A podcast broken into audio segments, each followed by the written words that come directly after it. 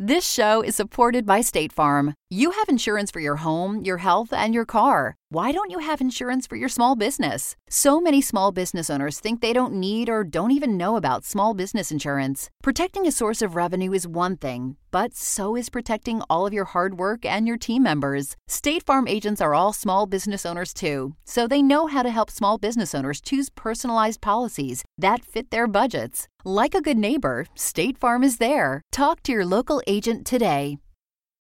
When you need mealtime inspiration, it's worth shopping Kroger, where you'll find over 30,000 mouthwatering choices that excite your inner foodie. And no matter what tasty choice you make, you'll enjoy our everyday low prices, plus extra ways to save, like digital coupons worth over $600 each week. You can also save up to $1 off per gallon at the pump with fuel points. More savings and more inspiring flavors make shopping Kroger worth it every time. Kroger, fresh for everyone. Fuel restrictions apply.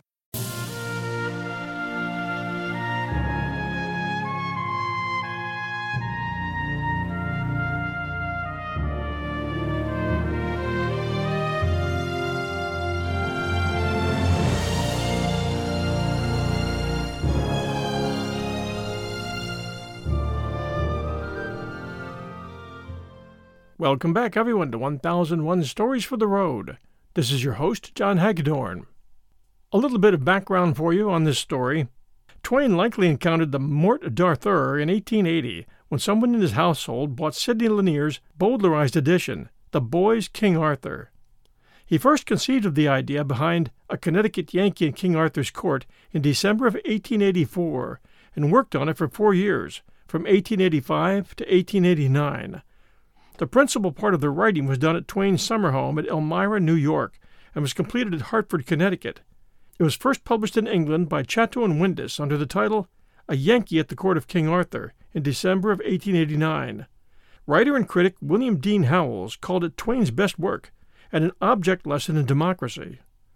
The work was met with some indignation in Great Britain as it was perceived as a direct attack on the hereditary and aristocratic institutions. He didn't make he didn't make any friends in Great Britain with this story.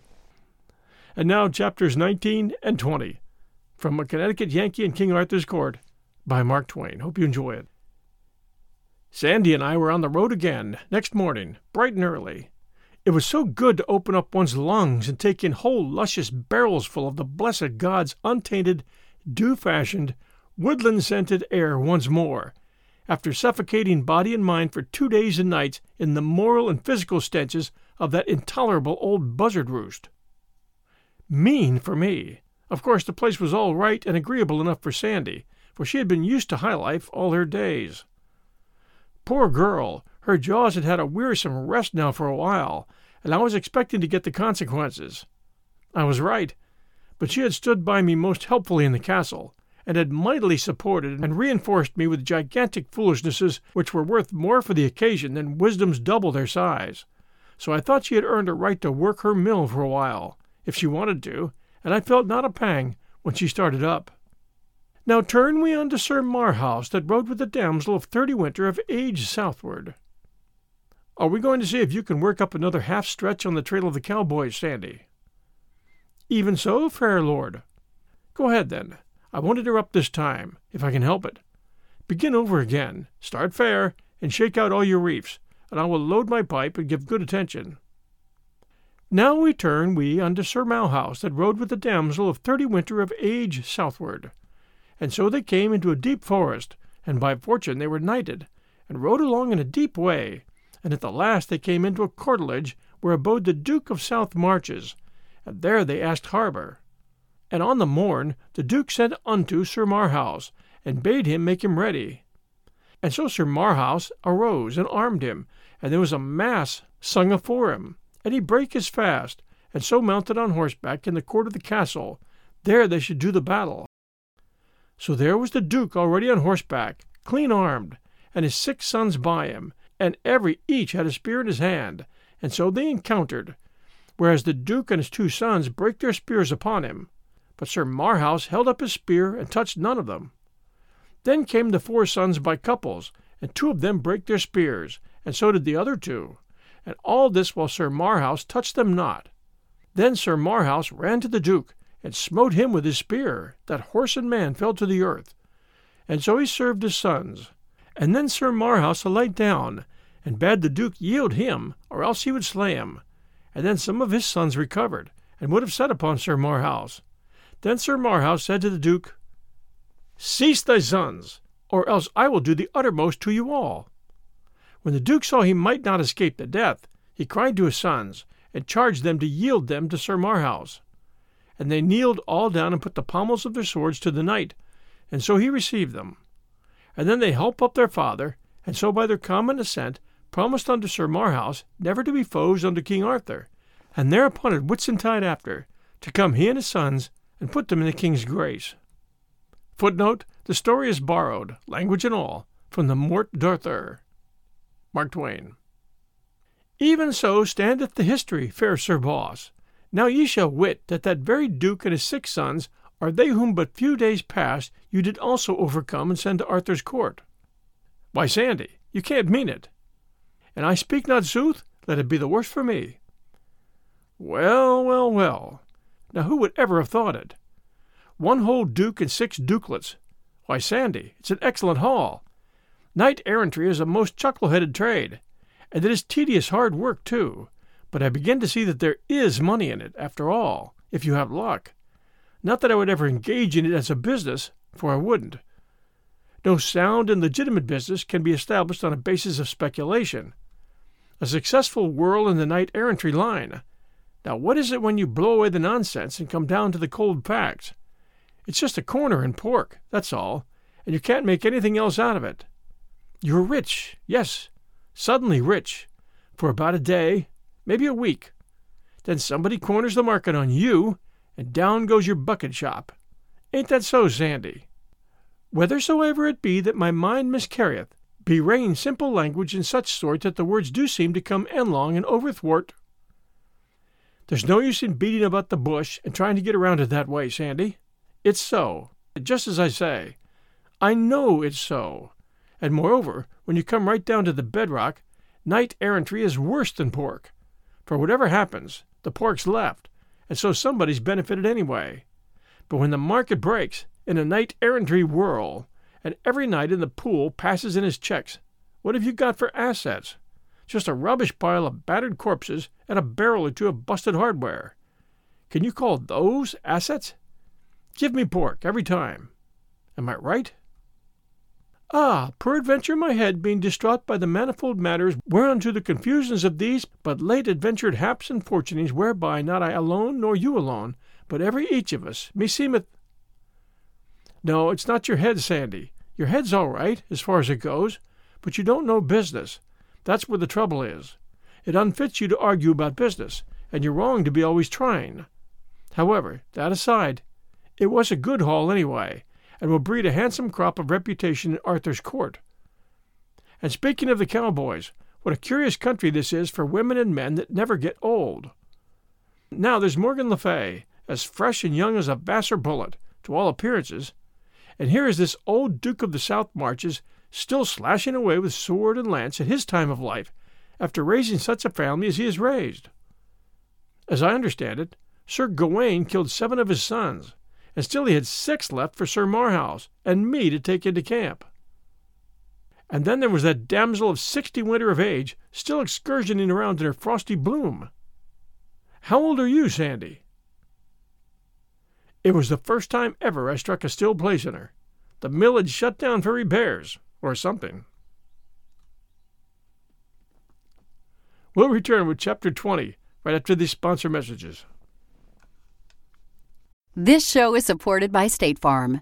Insurance is a part of any solid financial plan. Making sure you have the important things in life covered is one of the best ways to give yourself a little breathing room when things go awry. It's important to protect not only your business, but yourself as a business owner and all current and future team members. State Farm agents know what it takes to run and protect a small business because State Farm agents are all small business owners and they live and work in your community. So they're deeply attuned to what's happening with other small businesses in your market. If you have a small business and are interested in making sure you're protected, reach out to your local State Farm agent to learn more about what you need. They'll help you find the right policy at the right price for your business. Like a good neighbor, State Farm is there.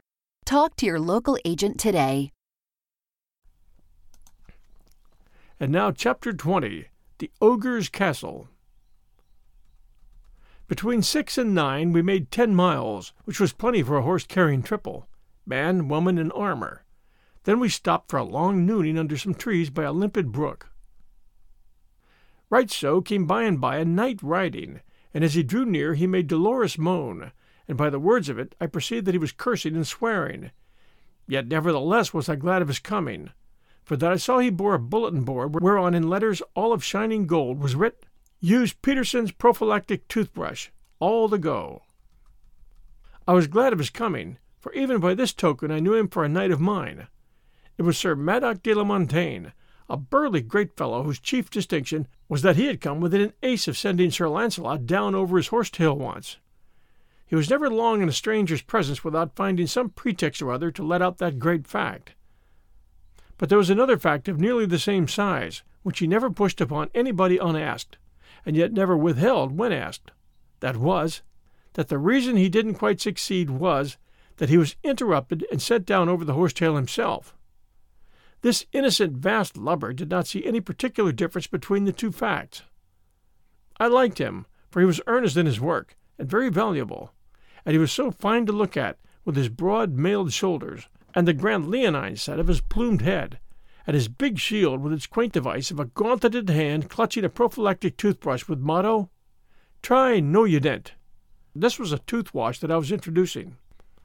He was a weary, he said, but he would not alight. He said he was after the stove polish man.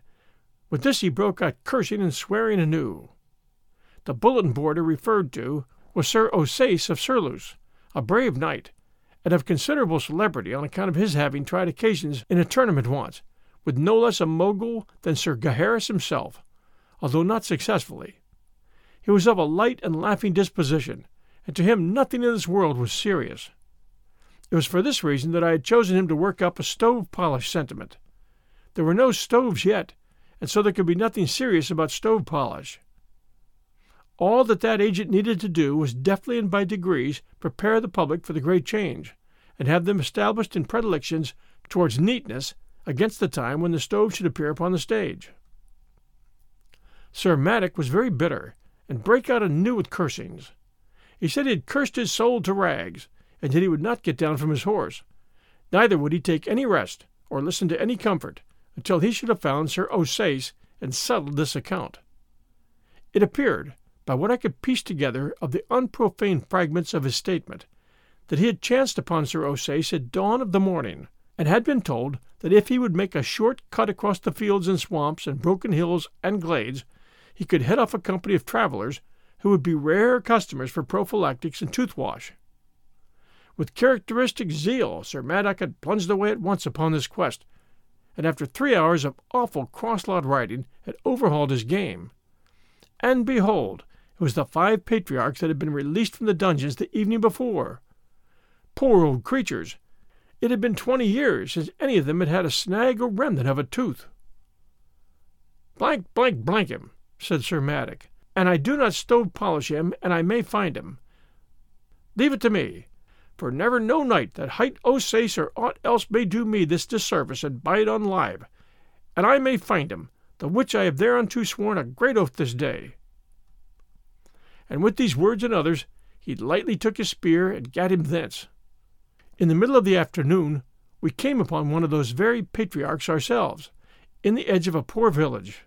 He was basking in the love of relatives and friends whom he had not seen for fifty years, and about him and caressing him were also descendants of his own body whom he had never seen at all till now. But to him these were all strangers. His memory was gone, his mind was stagnant. It seemed incredible that a man could outlast half a century shut up in a dark hole like a rat, but here were his old wife and some old comrades to testify to it. They could remember him as he was in his freshness and strength of his young manhood, when he kissed his child and delivered it to his mother's hands and went away into that long oblivion. The people at the castle could not tell within half a generation the length of time the man had been shut up there for his unrecorded and forgotten offense. But this old wife knew, and so did her old child, who stood there among her married sons and daughters, trying to realize a father who had been to her a name, a thought, a formless image, a tradition, all her life, and now was suddenly concreted into actual flesh and blood and set before her face. It was a curious situation, yet it is not on that account that I've made room for it here, but on account of a thing which seemed to me still more curious. To wit, that this dreadful matter brought from these downtrodden people no outburst of rage against these oppressors. They had been heritors and subjects of cruelty and outrage so long that nothing could have startled them but a kindness. Yes, here was a curious revelation, indeed, of the depth to which these people had been sunk into slavery. Their entire being was reduced to a monotonous, dead level of patience, resignation, dumb, uncomplaining acceptance of whatever might befall them in this life. Their very imagination was dead. When you can say that of a man, he has struck bottom. I reckon there's no lower deep for him. I rather wished I had gone some other road. This was not the sort of experience for a statesman to encounter who was planning out a peaceful revolution in his mind. For it could not help bringing up the unget aroundable fact that, all gentle cant and philosophizing to the contrary notwithstanding, no people in the world ever did achieve their freedom by goody goody talk and moral suasion, it being immutable law that all revolutions that will succeed must begin in blood, whatever may answer afterward. If history teaches anything, it teaches that what this folk needed then was a reign of terror and a guillotine, and I was the wrong man for them. Two days later, toward noon, Sandy began to show signs of excitement and feverish expectancy. She said we were approaching the ogre's castle. I was surprised into an uncomfortable shock. The object of our quest had gradually dropped out of my mind. This sudden resurrection of it made it seem quite a real and startling thing for a moment, and roused up in me a smart interest. Sandy's excitement increased every moment, and so did mine, for that sort of thing's catching. My heart got to thumping. You can't reason with your heart, it has its own laws, and thumps about things which the intellect scorns. Presently, when Sandy slid from the horse, motioned me to stop, and went creeping stealthily, with her head bent nearly to her knees, toward a row of bushes that bordered a declivity, the thumpings grew stronger and quicker. And they kept it up while she was gaining her ambush and getting her glimpse over the declivity, and also while I was creeping to her side on my knees. Her eyes were burning now as she pointed with her finger and said in a panting whisper, the castle! The castle! Lo, where it looms! What a welcome disappointment I experienced! I said, Castle? It's nothing but a pigsty, a pigsty with a wattle fence around it. She looked surprised and distressed. The animation faded out of her face, and during many moments she was lost in thought and silence. Then, It was not enchanted aforetime, she said in a musing fashion, as if to herself. And how strange is this marvel, and how awful, that to the one perception it is enchanted and dight in a base and shameful aspect, yet to the perception of the other it is not enchanted, hath suffered no change, but stands firm and stately still, girt with its moat and waving its banners in the blue air from its towers. And God shield us, how it pricks the heart to see again these gracious captives, and the sorrow deepened in their sweet faces. We have tarried along, and are to blame. I saw my cue. The castle was enchanted to me, not to her. It would be wasted time to try to argue her out of her delusion. It couldn't be done. I must just humor it. So I said, Hmm, this is a common case. The enchanting of a thing to one eye, and leaving it in its proper form to another. You have heard of it before, Sandy, though you haven't happened to experience it. But no harm is done. In fact, it is lucky the way it is. If these ladies were hogs to everybody and to themselves, it would be necessary to break the enchantment, and that might be impossible if one failed to find out the particular process of the enchantment. And hazardous, too, for in attempting a disenchantment without the true key, you are liable to err, and turn your hogs into dogs, and the dogs into cats, the cats into rats, and so on, and end by reducing your materials to nothing finally, or to an odorless gas which you can't follow, which, of course, amounts to the same thing. But here, by good luck, no one's eyes but mine are under the enchantment, and so it is of no consequence to dissolve it. These ladies remain ladies to you, and to themselves, and to everybody else, and at the same time they will suffer in no way from my delusion. For when I know that an ostensible hog is a lady, that's enough for me. I know how to treat her. Thank you, my sweet lord, thou talkest like an angel, and I know that thou wilt deliver them, for that thou art minded to great deeds and art, as strong a knight of your hands, and as brave to will and do, as any that is on live. I will not leave a princess in the sty, Sandy, and those three yonder that to my disordered eyes are starveling swineherds the ogres, are they charged also? It is most wonderful.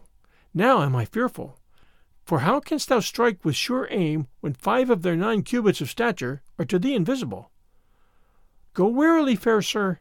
This is a mightier emprise than I wend. You go easy, Sandy. All I need to know is how much of an ogre is invisible. Then I know how to locate his vitals. Don't you be afraid. I'll make short work of these bunco steerers.